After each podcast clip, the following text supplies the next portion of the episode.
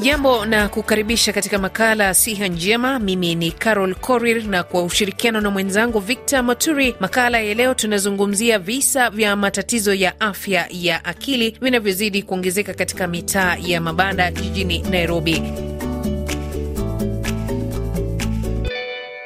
Washauri na wataalam wa afya wanasema visa hivyo vimechochea watu kujitoa uhai kiholela na wengine kutekeleza mauaji, ongezeko la ugomvi katika familia, ongezeko la matumizi ya dawa za kulevya na hata wengine kujitenga na familia zao. Kundi moja la vijana kwa ushirikiano na jamii limeanzisha mpango wa kutoa ushauri mitaani ili kupunguza misongo ya mawazo na matatizo ya afya ya akili, anavyosimulia Victor Moturi. Katika chumba hiki kidogo mtaani Ayani Kibera na mkuta Immaculate Atino, mama wa mtoto mmoja akiandaa chakula cha mchana.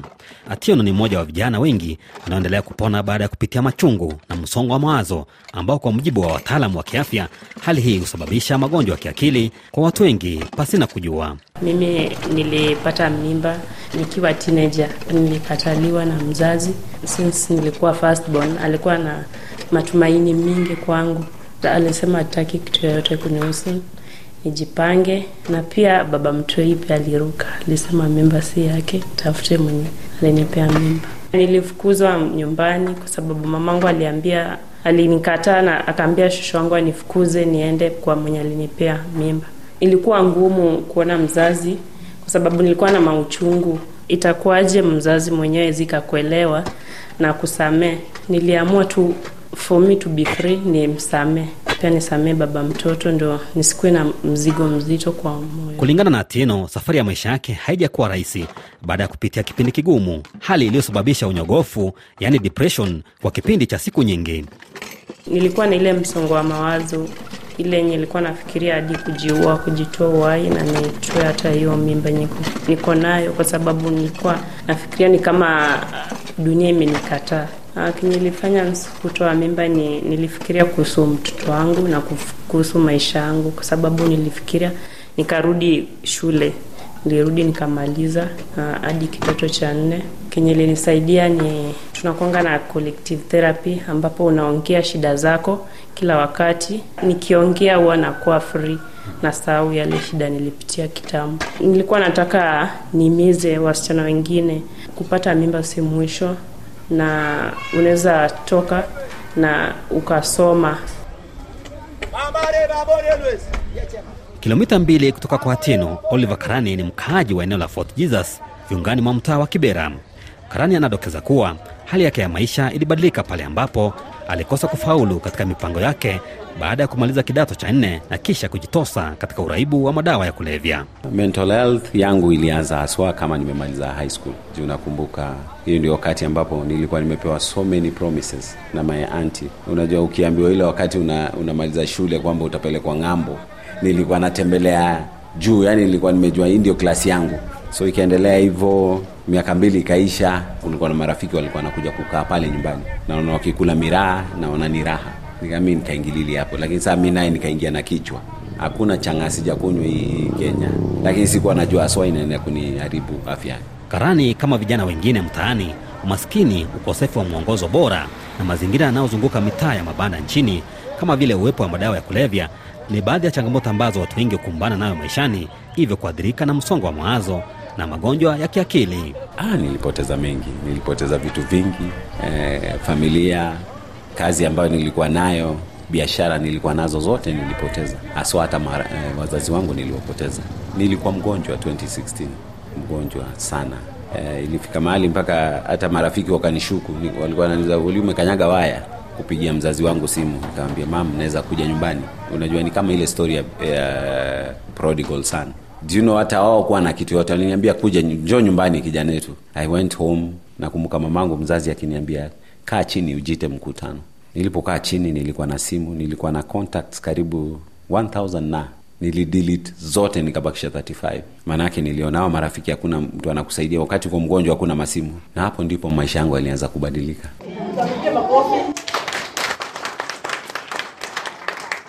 Hayo yakijiri katika shirika la Akili Bomba mtaani Kibera, mkutano unaowaleta pamoja wale wanaopitia au waliopitia magonjwa ya kiakili umeshika kasi Hapa wengi hupokea mawaida jinsi ya kutatua matatizo mbalimbali katika jamii.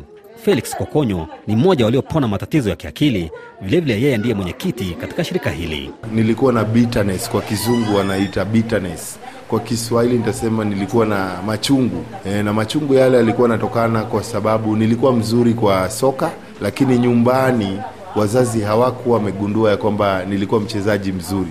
Mzee wangu akaanza kukataa mimi kucheza mpira, ili hali nilikuwa mzuri kwa mpira ya so ilibidi nikatoka nyumbani kwenda mahala ambapo nilikuwa ninatizama kama watu wananielewa. Wale ambao walikuwa wananishangilia wengi walikuwa vijana ambao wako kwa miadarati, so nikimaliza mpira au ndo walikuwa wananieleza kwamba we ni golkipa mzuri, safi sana. So kwa huo urafiki na huo nitasema uhusiano ambao nilikuwa nimekosa pale nyumbani Aa, nikakuja kuipata na wale watu ambao nitaita pia presha ikanipeleka karibu na wao na nilivyoingia kwa wizi, kuna wale wenzangu ambao waliwawa na kuna wengine ambao walifungwa jela. So ilifika wakati ikabidi nichague ya kwamba nikitizama maisha yangu inaelekea wapi, naona labda nitakufa ama labda nitafungwa jela. So ikabidi niamue niwache ujambazi na niwachane na miadarati. Nchini Kenya, magonjwa ya kiakili yamekuwa tatizo kubwa la afya ya umma, huku tume ya kitaifa ya haki za binadamu nchini Kenya ikikadiria kwamba asilimia 25 hadi asilimia 40 ya wagonjwa wanaotembelea hospitali wanakabiliwa na matatizo ya afya ya kiakili. Margaret Adhiambo ni mshauri wa jamii na mtaalamu wa kiafya katika shirika la Shofco, yaani Shining Hope for Communities nchini Kenya. So tunaambianga watu sana sana, in life kuna changamoto mingi kwa maisha. Unaweza kuwa umefiwa na mtu, inakupatia changamoto ya kimawazo. Unaweza kuwa umedhulumiwa na mtu kwa njia yoyote, inaweza kupatia changamoto.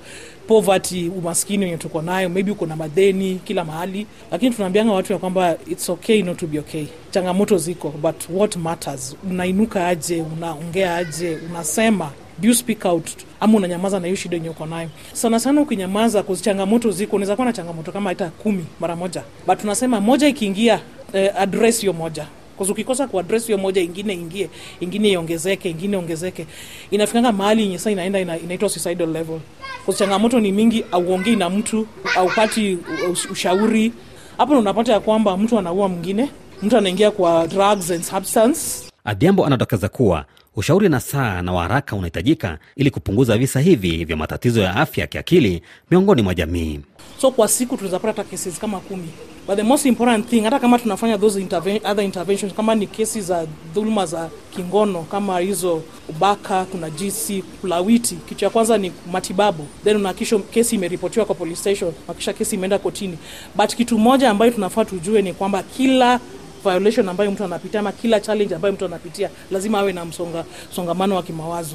So lazima pia aone counselor, aone psychosocial support person, na ni muhimu sana, na counseling ni kitu ya process, si siku moja. Lazima mtu aonekane kila siku mpaka wakati ambayo mtu atapona. Ukiwa na changamoto yoyote, speak out. Ukikuwa na, na shida yoyote kwa maisha, usinyamaze nayo, kwa ukinyamaza nayo hii ndio inafanya tunafika kwa hiyo level ya kuumizana sana. Mzazi uh, tuko nao vizuri, kwa sababu vile niliamua tu kurudi shule, waliona uh, kumbe anaweza make good decision nirudi shule, na sahii mzazi wangu mama wangu nilimsamea, sa huwa tunasikizana, tunaongea, tunaweza piga story. Uh, wito wangu ni kuona vijana wakiweza kupata ajira, namba moja, maanake ajira pia inachangia. Wengi wako idle na wengi uh, wameingia kwa miadarati. Pili, pia kuna wale ambao labda wameingia kwa kufanya visa ambavyo tulikuwa tunafanya za crime, na mimi najua kwamba hakuna mtu mbaya,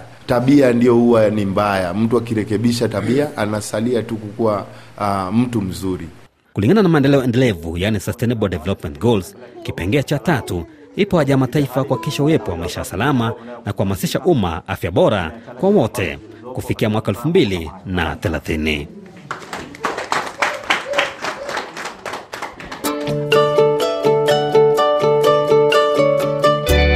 Basi kwa leo tunakomea hapo katika makala Siha Njema. Mimi ni Carol Korir, hadi wakati mwingine, kwa heri.